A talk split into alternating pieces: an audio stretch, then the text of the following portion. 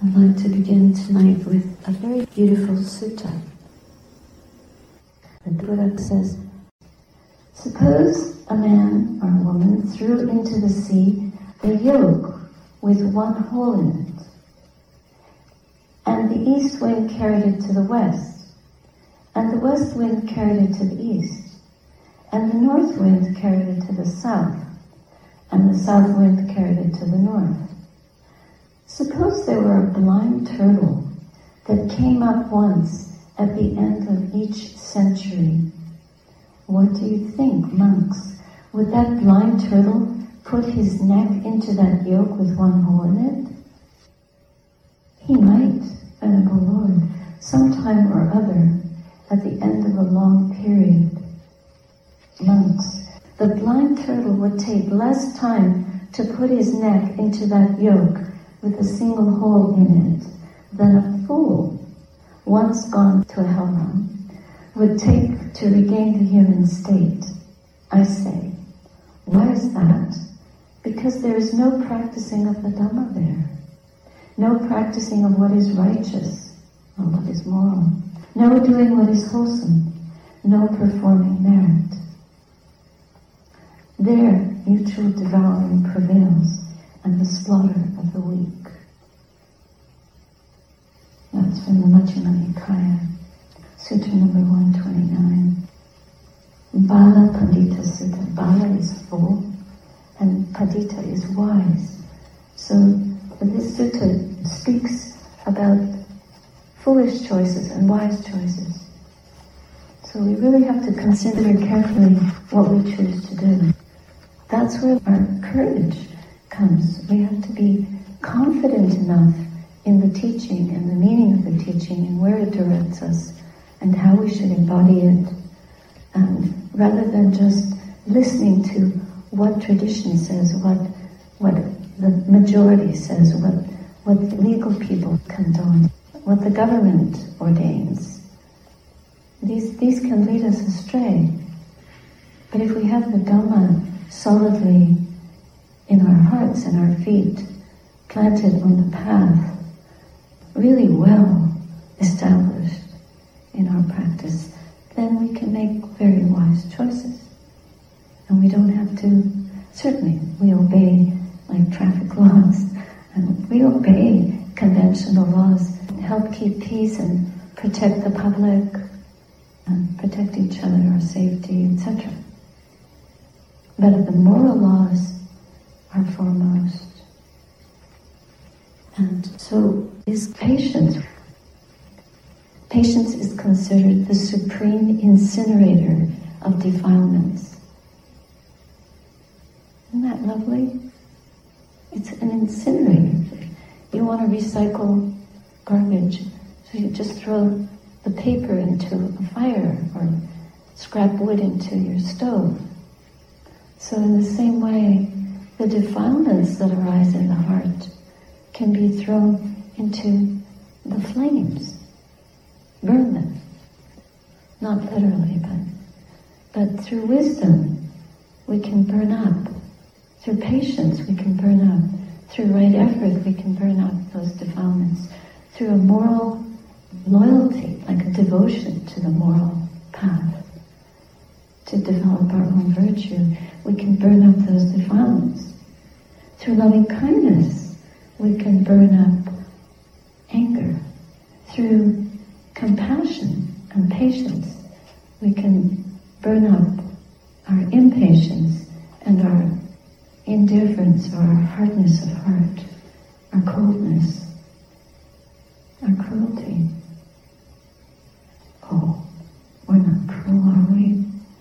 Yeah, sometimes we can be cruel to ourselves. In our efforts to cultivate the heart, it is forbearance that allows, no, ensures continuity. That's from Ajahn Chah So forbearance, patience. If we really want to continue, and this speaks to how patience and how forbearance support the bricks and mortar in our meditation practice. how easy it is for us to evaluate ourselves. Either we think we're doing better than we are, especially if you have a very bright mind and there's a bit of pride, and we, we get a little glimpse of something that never happened before, and we think, that's it, I'm there. So we have to see the downfall of it. We're not ready to look at the mind. So if we if we have a lot of pride and think that we know what we're doing, we have to reel back. If you're on a hill and you're trying to go in a, a high gear, you, your car will struggle and strain. And the same with your Dhamma vehicle. We could break our spirit and dissipate our energy. We can easily burn out if we do that. And if we're overconfident and we plow ahead thinking this is a breeze, we might hit a wall and then abandon the practice altogether. Can't seem to do it anymore. So we give up. So if you're trying to bring the mind to deeper and deeper places, you have to go gradually. Use reverence. Be very, try to be humble, but also caring and loving towards yourself. That this is something that was taught by a human being, not by a god, not by some supernatural force. A human being, just like all of us are human beings in the human realm. And these instructions, this map of the mind, is meant for our capabilities. Some of us may have a, a lighter karmic bundle, and it'll unfold more quickly. But there's definitely an unfolding. And one of the Buddha's strong emphasis is it's a gradual training, it's a gradual path. And we need to respect that. However, it's a ladder. You're climbing a ladder. And just like a ladder has many rungs, there are steps on the path. So if you want to assume a meditative posture, I mean mentally, internally, then I will just go over these rungs of the ladder and listen closely. Some of these insights you may have already had. And if you haven't, don't worry. Just so that you know the, the lay of the land a little bit. I won't go through all of them, but I'll go through some of the basic ones. Just so that you get some confidence and, and, and feel, oh, yes, an understanding that this is an evolving, progressive project. And we, we can move through it very slowly with gradual movement there comes strength. Because if you go up the ladder too quickly and you miss a run, you might topple the whole thing over. Or you might fall and hurt yourself. Or you might get discouraged and give up. So it's really important to pass through every step with firmness and stability. So starting with the knowledge of the mental and the physical aspects of our experience.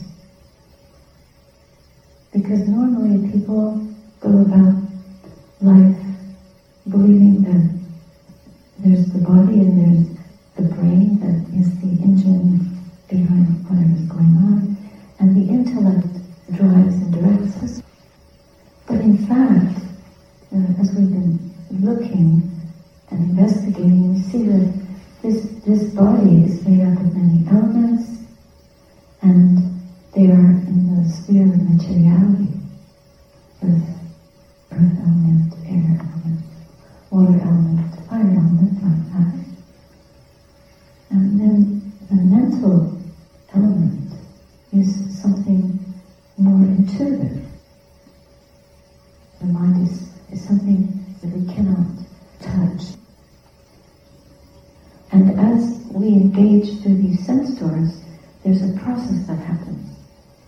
The ear, for example, hears a sound.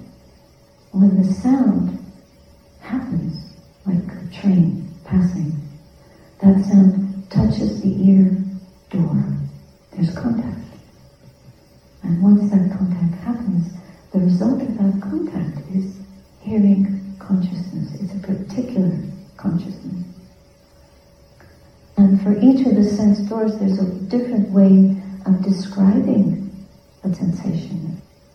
It's a beautiful sound, kind of tastes, spicy taste. Uh, and you see something, you have a visual way of receiving that information, and it becomes that which is seen. It's, it's a sight, it's a form. And a smell is an odor. So experiences are quite unique at each sense door. But by thinking, we have thoughts, and these are different kinds of objects. They're, they're internal phenomena. They're not physical, they're mental phenomena. So these are experienced at the level of mind. Also, when the mind is aware of a phenomenon, whether it's external or internal, that contact with the mentality that creates a consciousness of that object, the ability to see that object. Then mind can affect the physical experience, the body experience, and the body can affect the mental experience.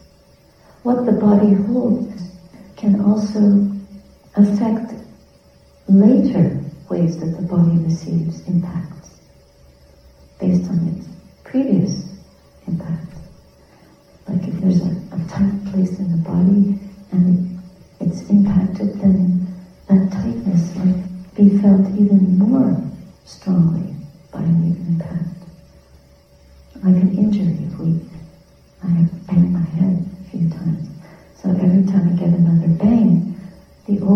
is, it, it, it's exacerbated.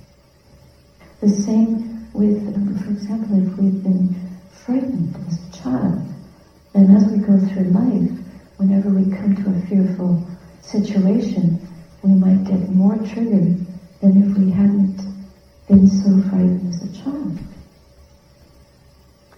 And this is a very important step in our meditation practice. It's the first rung, the primary sign of enlightenment. is so important. Just knowing that there are these two fields in which we operate. The mental sphere and the physical sphere. And they are so intrinsically connected. And that's important for our spiritual work. Because we wake up to that, that nuance, that difference. The second is into causality, the cause-effect relationship of experience, and how our way of seeing and how our attention to our experiences affect that, have the ability to pervert or distort and condition our experience. How our attention can cleanse or detoxify the distorted ways that we might pick up experiences. Our appropriate attention, our right mindfulness, what right way of seeing what is happening in the mind. So when we begin to see, having an intention, having a volitional action in the mind can lead to choosing a certain way of acting. We have a thought, right wholesome thought, and then we lean over and help someone or go out of our way to do a kindness. And this leads to good karma. Now we see the cause effect of that. We can also see the cause effect of unwholesome volition and unwholesomely attending to the present moment. Not mindful, not developing right intention, and acting in ways that harm. When we see this cause-effect relationship, we see how we begin. Like we, we notice the breath, the beginning of the breath, and the middle of the breath. We can also see when we're mindful, mindfully walking, we might be able to see the beginning of our movement and the middle of the movement, but we may not yet follow through to the ending. This is, however, still very important in terms of cause effect because we see how we can condition or decondition what we're doing. Like if we have a mental habit of thinking, obsessively thinking and being unable to stop. And it just keeps rolling along with that. But we can interrupt. We see, oh, what's, what's behind this? What's the cause of this? It could be lack of mindfulness of the beginning of that intrusive train of thought. And before we know it, we're compelled by it, driven by it. And it goes on and on. But as soon as we become mindful of it, the mind is knowing its own habit. So with greater mindfulness and greater attention and stronger intention to turn the mind to the body or the breath or turning the mind to the stillness. It can be a way of disrupting that unwholesome train of thought. The third insight is the knowledge of mastery. And this is a more clear way of seeing. We see the beginning, but we also see the middle, and we see the ending. In the second insight, we already started to have a glimpse into impermanence, anicca. But with this third insight, our understanding of anicca is strengthened. And we really begin to see how things arise, they subsist for a while, and then they end. They disappear, they vanish. Then they come back, arising and ceasing, arising and ceasing, arising and ceasing. Um, like the Doshan yesterday, asked the Master, this arising and vanishing, this arising and vanishing goes on unceasingly. That is true. That was such an important insight. So we see, when we see the cessation, then the reason this is, is because it teaches us that we can also experience the cessation of our pain, the cessation of our suffering. So these insights are experienced at the five sense doors. But most importantly, they're experienced in the mind. Not just through seeing, hearing, smelling, tasting, and touching. But when you see the breath, for example, you feel the breath arising and ceasing. But what the breath is teaching us is about impermanence. Now we're really deeply, going deeply into the Dhamma. When we have insight into suffering, we can penetrate into the emptiness of that.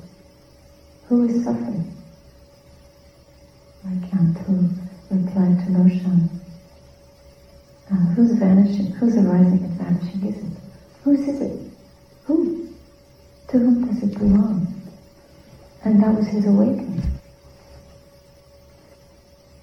The difference between this Dhamma ladder and a ladder that you're using to climb up to a wall, the difference is that these insights, when you go up a traditional ladder, every step is very different.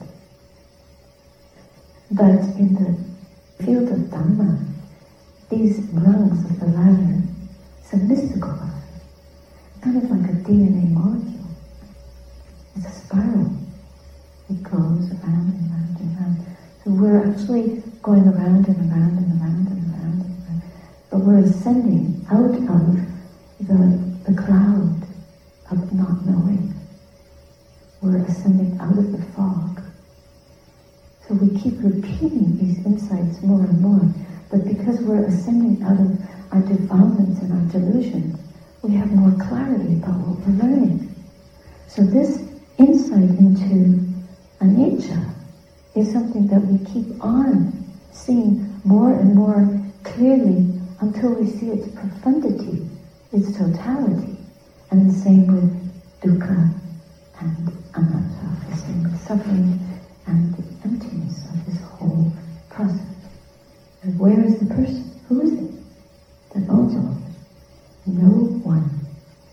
But in these primary and very important, very essential stages, we, we don't know that yet. We don't really know it.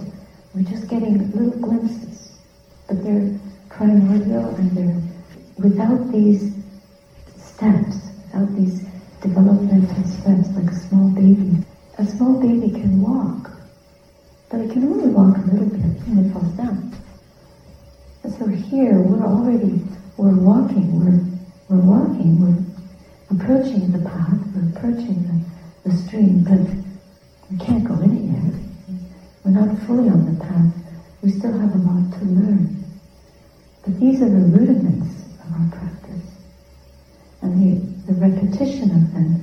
That's why it's so important for us to practice. That's why it's called practice, because it's training. We keep training how to see this, how to understand it, understanding it more, understanding it more. Just like a medical doctor, like a baby, has to train to walk. Then it learns to walk more and more.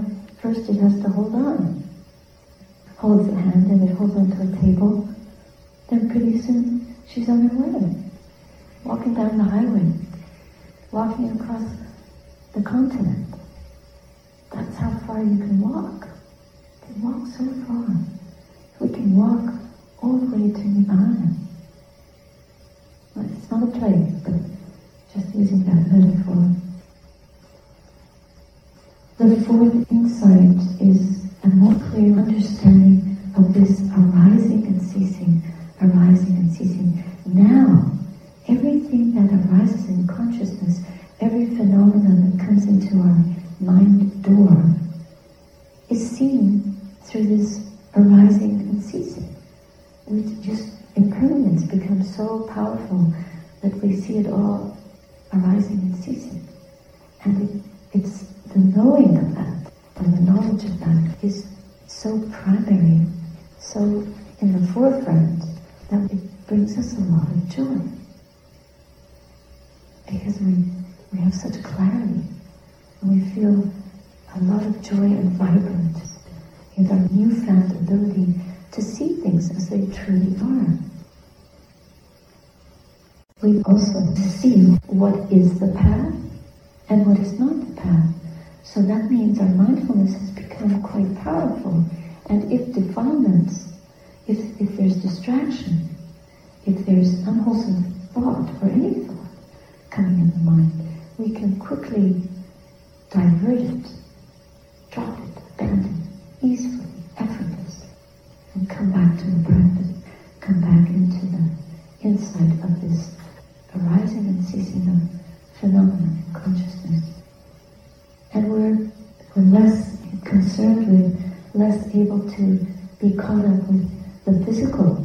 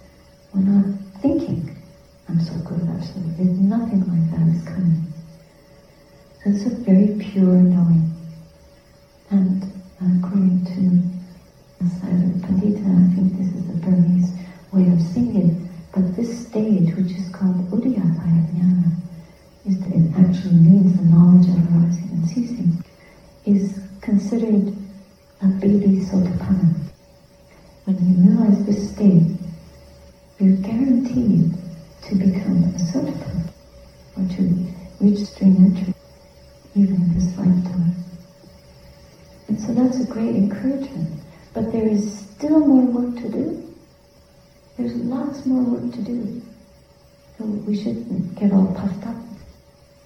And you might also be thinking that you've seen this arising and vanishing, but you haven't. You may have seen a little bit.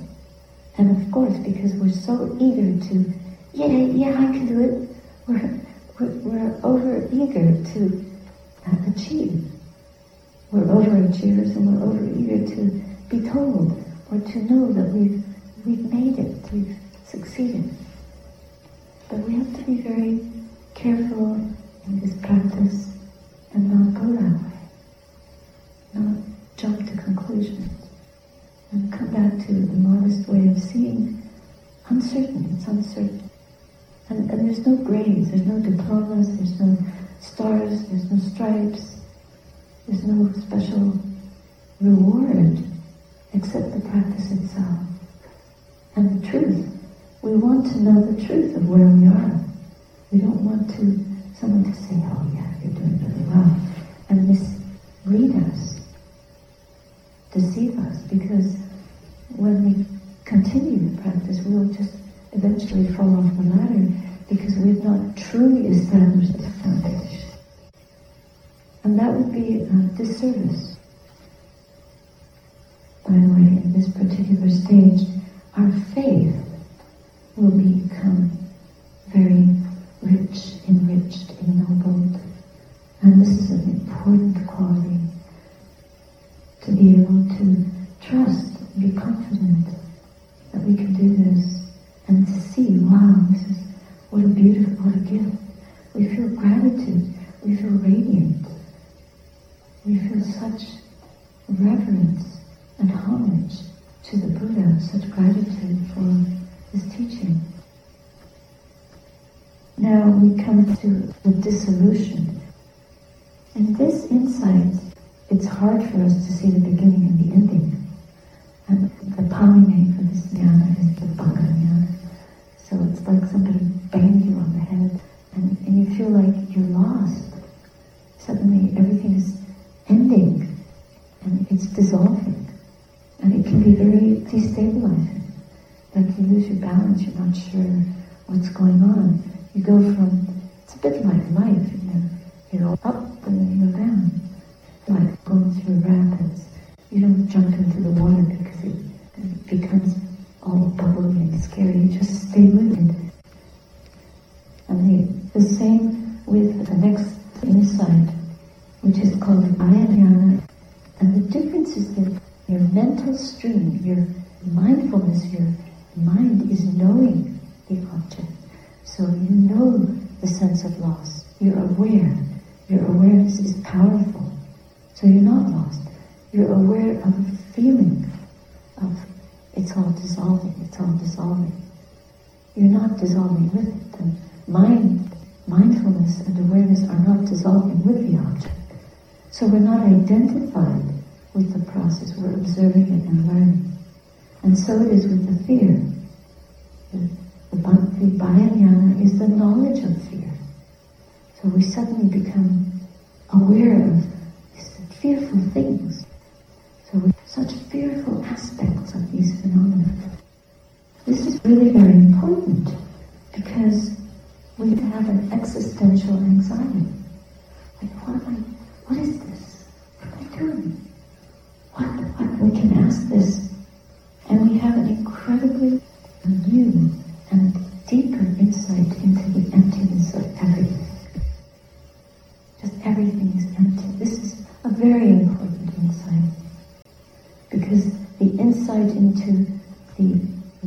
Emptiness that there's no self, and we experience that.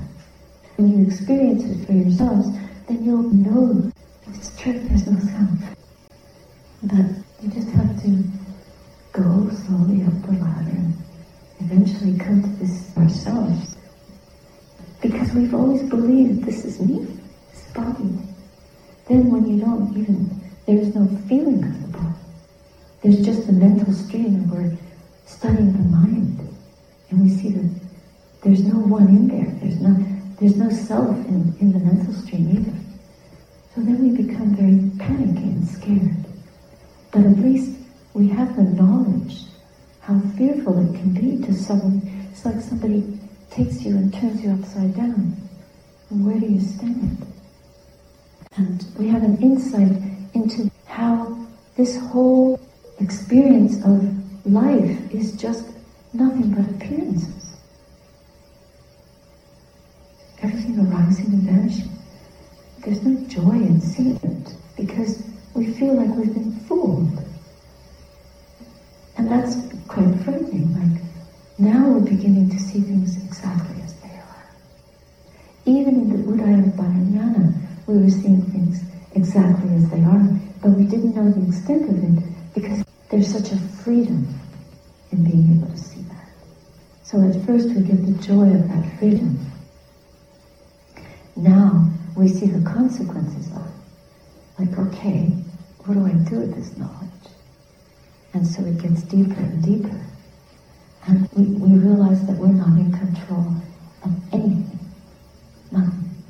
Not our life, not our bodies, not even the mind. It's just spewing out this phenomenon that are arising and ceasing. So we no longer believe in them and take refuge in them. That's very important. But when we think about our life, it, it feels we can even get very sad in this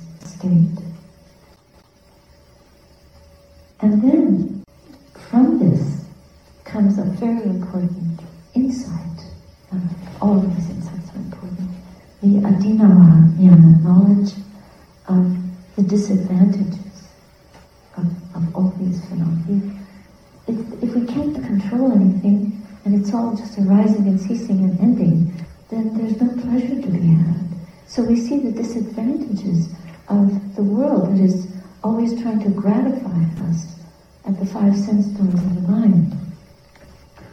And we have a stronger and stronger experience of the anicca, the dukkha, and the anatta. These three characteristics, which now everything is in, is kind of tattooed with that.